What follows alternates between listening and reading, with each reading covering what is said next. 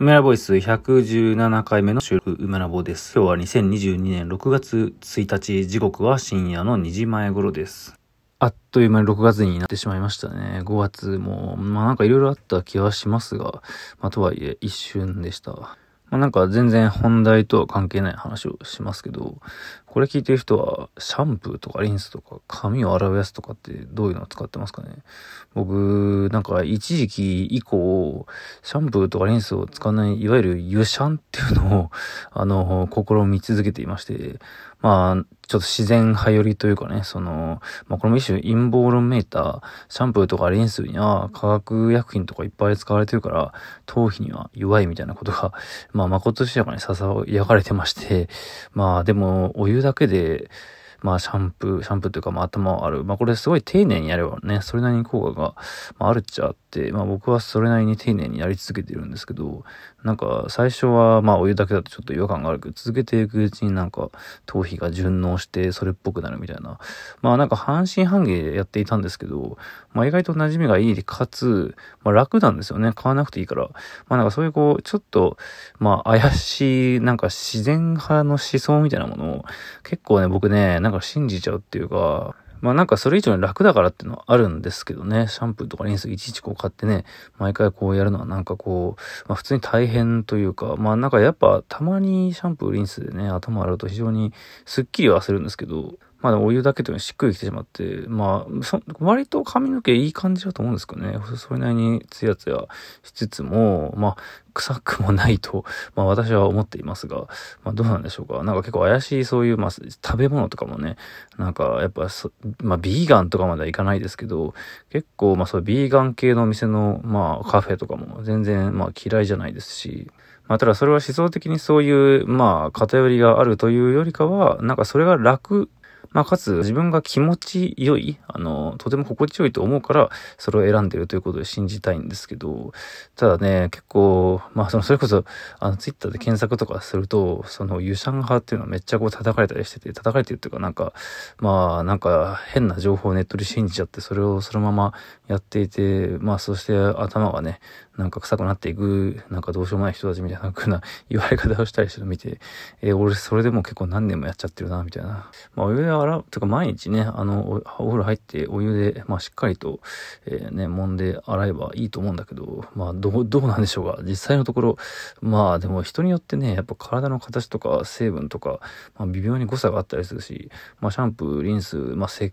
鹸とか、まあ、あと、いろんな保湿液とか化粧とかも含めてですけど、まあ、合う合わないね、ほんとセンサー万別ですので、何がいいかはわからないんですけど、まあなんか、そういえば俺、本当にずっとユシャンやってたなみたいなことを、ふと思い出しましてね。あの、まあそのこと自体忘れてずっとやってたんですね。何年ぐらいだからもう5年以上、お湯、お湯で頭を洗うというのをやってる気がしますね。まあさすがに、あの、帰ってから手を洗うとか、そういうのは、まあ、石鹸だったりとか、なんか普通にこういろいろこう、まあ、細かい部分とかはいろいろ、まあ、使って洗ったりしてますけど、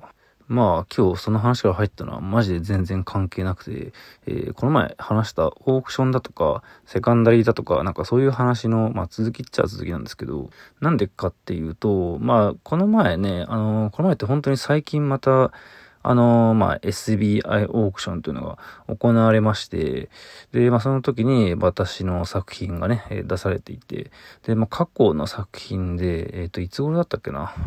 ？2013年ですね。えー、渋谷にあるディーゼルアートギャラリーでやった個展、エクストリーム AR 画像コアという、まあ、個展。これは、まあ、名前にある通りに、AR3 兄弟さんとコラボして、まあ、AR の作品を出品したんですよ。で、まあ、それだけじゃなく、まあ、ペイントの、まあ、普段通りというか、コラージュと、まあ、ペイントと、そういう作品も出していて、その時に出されていた平面作品が出品されていて、まあ、2013年ってまだまだ震災から、まあ、2年ぐらいしか経っていないので、なんかそういったテーマも含みつつも、まあ、ただその AR でしか見えない画像だけでしか存在しない作品みたいなものも出しつつ、まあ、そしてね、渋谷のディーゼルアートギャラリーという、まあ、かなりこう、一等地というか、まあ、ディーゼルアートギャラリーってそもそもね、めちゃくちゃおしゃれですし、まあ、いろんな人が来るし、すごいいい場所で、まあ、おしゃれなギャラリーなんですけど、まあ、これって、あのー、まあ、細かい話で言うと、コンペティションで一応通った個展で、まあ、歌詞の松島さんと一緒に、まあ、資料を作ったりしながら、まあ、こういう作品作ってます、梅沢和樹です、梅ラボって呼ばれたりしてます、みたいな感じで、まあ、プレゼンして、まあ、それで通ってやらせてもらった個展でもあるんですよね。まあ、その時に出した作品のうちの一つが、えー、最近行われた SBI オークション出されていて、まあ、これ、そんなに大きい作品ではないんですよ。えー、もうちょっと前に行われたオークションとかでは本当に2メートル、3メートルとか、そんぐらいの規模の大きさの作品が出されていて、まあ、それはそれなりになんか高い値段で売られていたというか、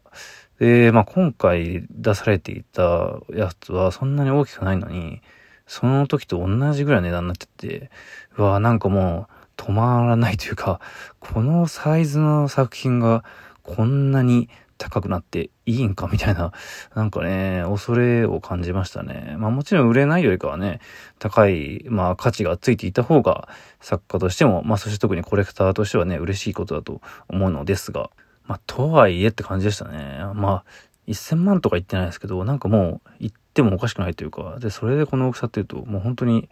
なんかこう、まあアートバブルの波というかね、なんかそういうのを、こうなんか、まあ、見る中にどんどんどんどんこう作品が巻き込まれていくというか、まあそれ、あの、お金がね、動くこと自体はいいとは思うのですが、やっぱり僕が不安に思っているのは、まあその文脈からの切断というところなんですよね。まあその僕の、まあこのラジオトークわざわざ聞いてくれてね、作品を見てくれてる人だったら、まあかなり様々なまあ、背景や文脈を知った上で作品を、ま、見てくれていると思いたいんですが、まあ、やっぱオークションっていうのは、まあ、良い意味で言うと非常に効率的に、まあ、今価値のある作品というのを、まあ、見て、買って、そして、まあ、把握することができるイベントでありますので、まあ、その分、その作家の背景であるだとか、この作品がどういう場所で展示されていたかという、まあ、アートにおいては非常に重要な文脈っていうものだったり、まあ、さらに言うならば、その、まあ、展覧会の会場の雰囲気だったり、その作品の、まあ、空気というか、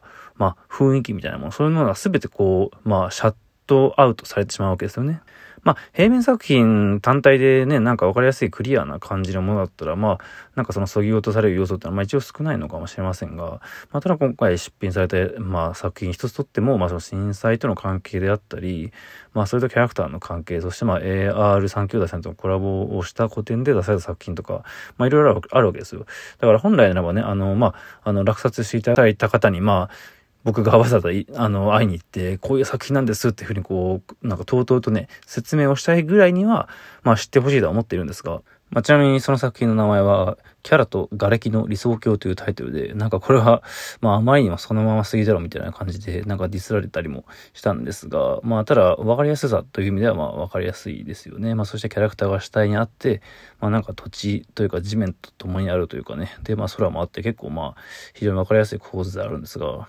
まあでもこの値段かとちょっとね、ビビっちゃいましたね。まあもちろんそれに、まあ負けずにって言ったら変ですけど、全然臆せず作品を作って、売って、まあ見せて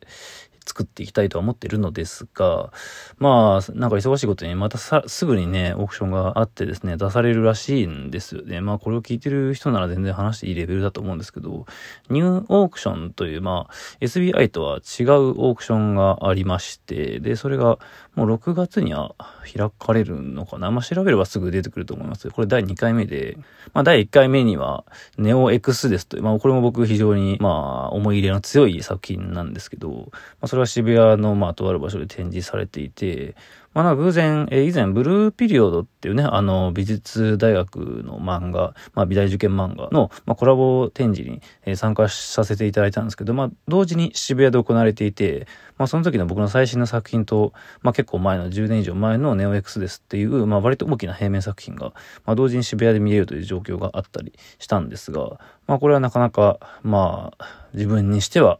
高い値段でね、まあ、ついてしまって、まあ、いいことなんですけどね。まあそのニューオークションって、まあニューって言ってるぐらいだし、まあ新しいオークションなわけですが、まあ新しいね、セカンダリーの、まあそのオークションが始まると結構ね、うさんくさいというね、印象を持つ方もまあまあ多いとは思うのですが、まあなんか様子を見つつ、まあ結構ね、あの、連絡とかはいただいたりしてるので、まあそのニューオークションの2回目に出される作品っていうのがね、まあ結構大きい作品で、まあそしてまさにこれこそ文脈っていう感じなんですよね。まあ、あの本当にまあ、僕の感覚としては結構最近、まあ最近じゃないかちょっと前かな。まあ、いわゆる新芸術祭という、まあ、展覧会というかイベントというか、そういうのがありまして、まあ、それの第1回に出させていただいた、まあ、結構大きな作品なんですよね。で、これは、まあ、その印刷された状態で、えー、パネルに貼られた作品で、ペイントなどは施していないんですよ。で、それにも一応理由があって、それがその場所、まあ、えー、寺なんですけど、そこの場所にあるから意味を持っているという、まあ、非常にこう、サイトスペシフィックな作品でして、まあ、購入していたいただいたということは、その場所から離れて、それ単体でまあ持っていただいているということではあるのですが、まあだから、それを購入してそれを飾るということもなかなか、まあいろいろ工夫が必要だったりまあしていたとは思うのですが、まあいろいろあってね、手放すことになったと思うんですが、これは本当に、もしね、あの、購入してもらえる人がいたら、やっぱりそれは、すごいね、なんか、まあその、いわきって場所であったり、まあ震災との関連だったりだとか、まあ、あと、蘇我昌白という、まあ、えー、まあ、江戸時代のね、えー、絵師のイメージからかなり大きな、まあ、インスパイアを受けてる作品だったりだとか、まあ、とにかくいろんなことをね、あのー、自分的には、まあ、語りたい作品ではあって、まあ、セカンダリーというか、オークションなので、あんまり表立っては言わないとは思うのですが、まあなんかちょっと匂わせみたいな感じで、この時の展示の写真と作品とみたいな感じでなんか、まあ Twitter Facebook で紹介する程度にはもしかしたら投稿するかもしれないんですが、